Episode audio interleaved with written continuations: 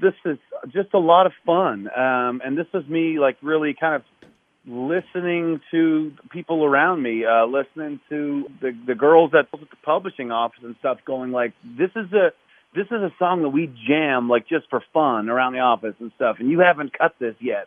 This one just kept rising to the surface, man. This one just kept standing out, um, jumps out of the speakers in a cool, fresh way.